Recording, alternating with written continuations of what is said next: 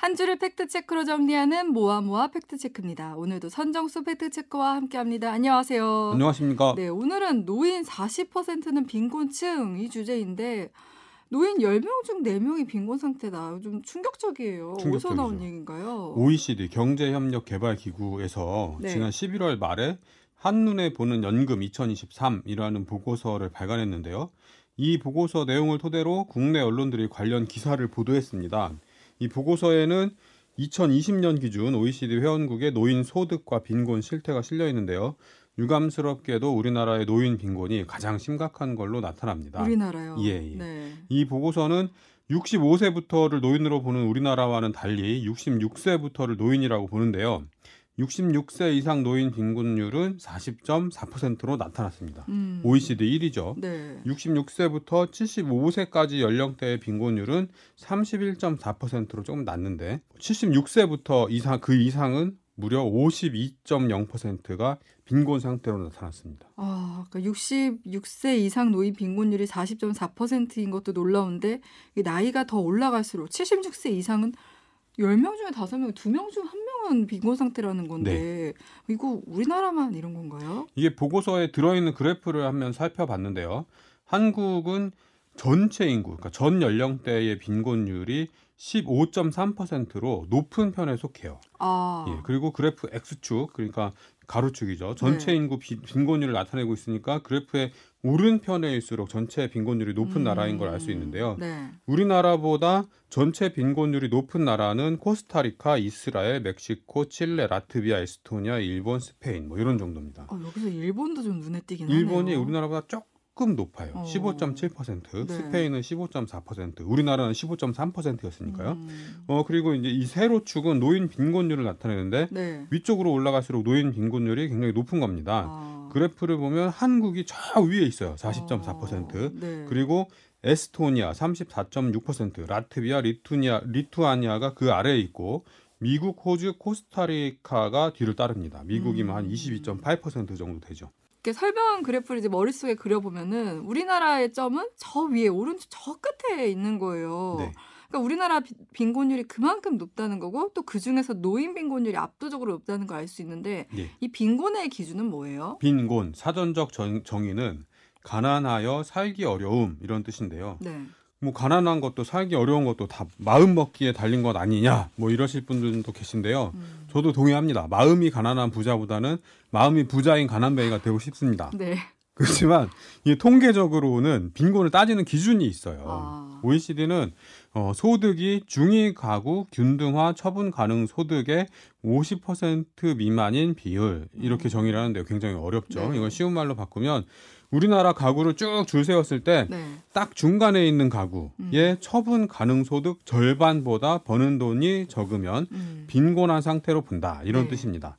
네, 이 처분 가능 소득이라는 것은 번 돈에서 세금, 국민연금, 건강보험, 대출이자, 뭐 교육비, 송금 뭐 이런 것 들을 뺀 나머지, 그러니까 내 맘대로 쓸 수 있는 돈을 말하는데요. 정말 소비에만 쓸 수 있는 돈. 예, 예. 그렇죠.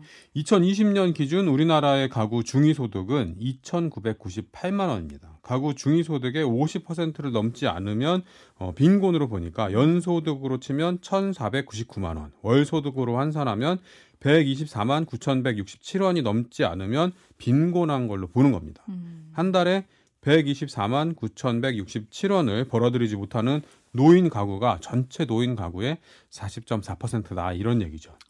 그 이게 한 달 소득으로 판단을 하는 거네요. 예. 왜 우리나라가 유독 이렇게 노인 빈곤율이 높은 걸까요? 그러니까 우리나라는 이제 65세 이상 노인에게 기초연금도 지급하고 있고 네. 또 지금 모든 국민은 국민연금에 의무적으로 가입을 하고 있잖아요. 그렇습니다. 네. 기초연금 기준 연금액이 32만 3,180원입니다. 아, 여기에 국민연금 평균 수령액, 수령액은 61만 8,860원인데요. 네. 이거 더해도 100만 원이 안 되죠. 음. 그러니까 별도로 소득이 없는 노인 가구는 대부분 빈곤 상태다. 이렇게 보시면 될 것 같습니다. 아, 세계 10위권 경제대국 막 맨날 자랑하죠. 뭐, 뭐 무역 순위가 음. 10위 어쩌고저쩌고 하는데 복지 수준은 별로 내세울 게 없는 그런. 형편없는 수준이라는 얘기입니다. 그러니까 우리나라 노인들은 생계를 위해서 일터로 나가죠. 2021년 기준 OECD 65세 이상 평균 고용률을 살펴보면 우리나라는 34.9%로 가장 높습니다. 다음으로는 일본 뭐 25%, 미국 18%, 호주, 캐나다, 영국 뭐 이런 순인데요. 통계청이 지난 9월에 발표한 2023 고령자 통계에 따르면 2022년 기준 65세 이상 고용률은 36.2%입니다. 지난 10년 동안 6.1%포인트 상승했습니다. 네. 이건 OECD 회원국 38개 나라 가운데 이 평균이 15%인데요. 두 배 이상 웃도는 겁니다. 네. 2020년 노인 실태 조사에 따르면 노인이 현재 일을 하는 이유로 생계비 마련 이렇게 응답하신 분들이 73.9%, 음. 용돈 마련 7.9%, 건강 유지 8.3%뭐 이런 식입니다. 그러니까 내가 일을 하는 이유는 진짜 생계비 마련 때문이다. 예, 어쩔 수 없이 일을 음, 하는 거죠. 네. 게다가 일평생 펴- 벌어놓은 돈이 대부분 부동산에 묶여 있는 경우가 많아요. 네. 2022년 65세 이상 고령자 가구의 총 자산은 4억 5,640만 원, 뭐 이렇게 평균이 되는데요. 자산이 적지 않은데도 쓸 돈이 없는 노인들이 많다. 이런 뜻이죠. 일하는 노인 비율이 가장 높은데도 빈곤율이 가장 높다는 거는 네. 그러니까 바꿔서 뭔가- 얘기하면 가장 빈곤하니까 가장 늦게까지 일해야 된다. 이런 뜻입니다. 음. 음. 근데 또 이제 또 좋은 면으로 보면은 예. 일하는 분들이 좀 젊고 그래도 건강하게 살 수 있다, 산다 이런 얘기들을 많이 듣기도 했는데 예. 그런 거 생각하면 또 일하는 노인이 꼭 나쁜 것만은 아닐 것 같은데. 그렇죠. 예. 주변에 이제 뭐 그 저희 그 어르신 연배들 보면 네. 어, 일 하시다가 그만둔 다음에 팍상 늙었다. 음. 뭐 이런 얘기도 많이 들리잖아요. 네. 일하면 건강하고 좋지 않냐 뭐 이런 분들 많이 계신데 맞는 말입니다. 음. 건강해야 일을 할 수 있고요. 앞서 말씀드렸지만 우리나라는 노인들이 생계비를 마련하기 위해서 원치 않아도 계속 일을 해야 되는 게 문제입니다. 음. 뭔가 마음이 건강하다면 일을 오래 하는 거는 굉장히 바람직한 일입니다. 이 마이너스 우리나라 경제가 마이너스 성장세를 보인 건 1954년 한국 전쟁 이후로 어, 1980년, 98년, 2020년 세 차례밖에 없었어요. 근데 1980년엔 1차 오일 쇼크가 있었고 네. 98년에는 외환 위기, 2020년은 코로나19가 있었죠. 어마어마한 사건이 터져야지 마이너스 예, 성장인데. 마이너스 성장을 하는데 그냥 인구 추세가 이렇게 된다면 그냥 상시적으로 2050년에 그러니까요. 상시적으로 어마어마한 일이 매년 벌어지는 세상에서 사는 것 같은 이런 상황이 벌어지게 되는 거죠. 아, 그 계속 그때 당시 98년 외환위기 때 아, 힘내도 이게 언제쯤 끝나겠지 네. 이런 게 있었는데 예, 예. 2050년 이후로는 그런 기대도 할 수 없는 그렇죠. 거잖아요. 네. 예, 이미 애들이 줄어들었으니까. 음. 예. 그리고 이게 만약에 당장 출산율을 회복한다고 해도 이게 경제적으로 또 회복이 되려면 시차가 굉장히 오래 걸린대요. 한 아. 20년 정도 걸린다고 하거든요. 네, 그러니까 네, 네. 지금 대비하지 않으면 1980년생들, 뭐 70년대 후반에 태어난 사람들 이런 분들이 2050년쯤 되면 가난한 노인으로 살 확률이 굉장히 높다 이런 얘기죠. 아, 굉장히 심각한 문제인데 예. 그러면 어떻게 대처해야 될까요?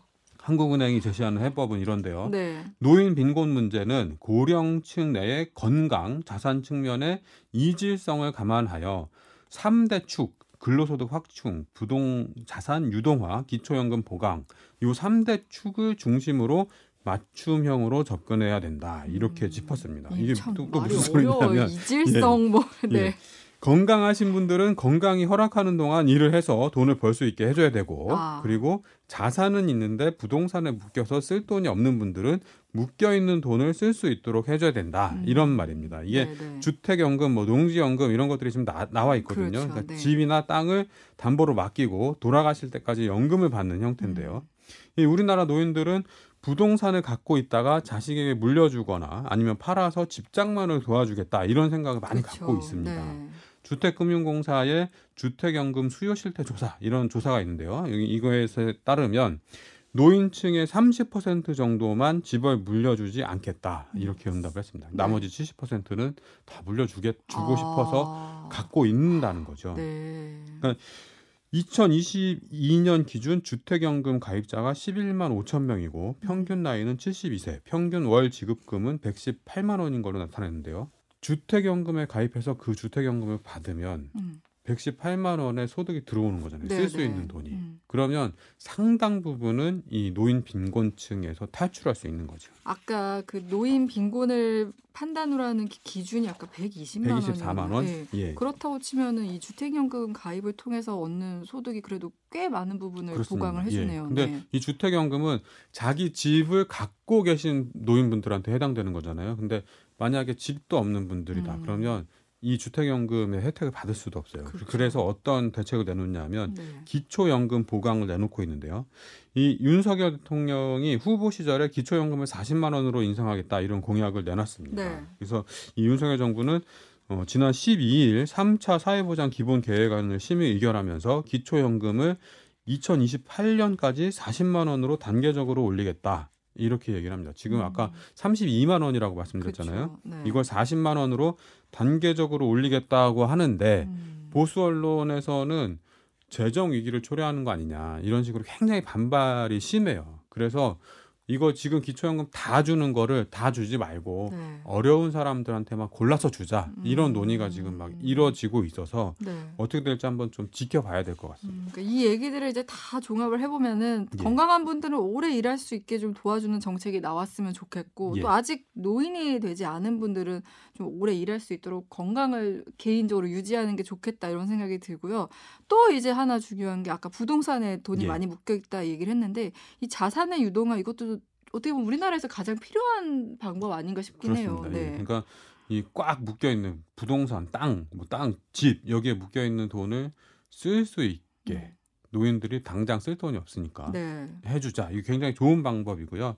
이 장래 인구 추계 같은 이 통계를 보면 저출산 고령화 현상이 심해지고 굉장히 암울한 그림이 그려지는데 이게 결국에는 젊은 사람들한테 희망을 주고 노인들은 빈곤에서 벗어날 수 있는 큰 그림을 누군가 사회 지도층, 정치권에서 그려줘야 되는 게 정말 필요할 것 같습니다. 그래야 희망을 갖죠. 그렇습니다. 그 네. 우리가 해- 할 일은 뭐냐면 유권자로서 누가 미래 사회에 잘 대비할 수 있는지를 가늠해서 거기다 투표하는 자세가 음. 굉장히 필요할 것 같습니다. 네. 개인적으로는 건강을 지키고 나이 들어서도 즐겁게 할 수 있는 돈벌이를 만들어 놓는 게 굉장히 필요하고요.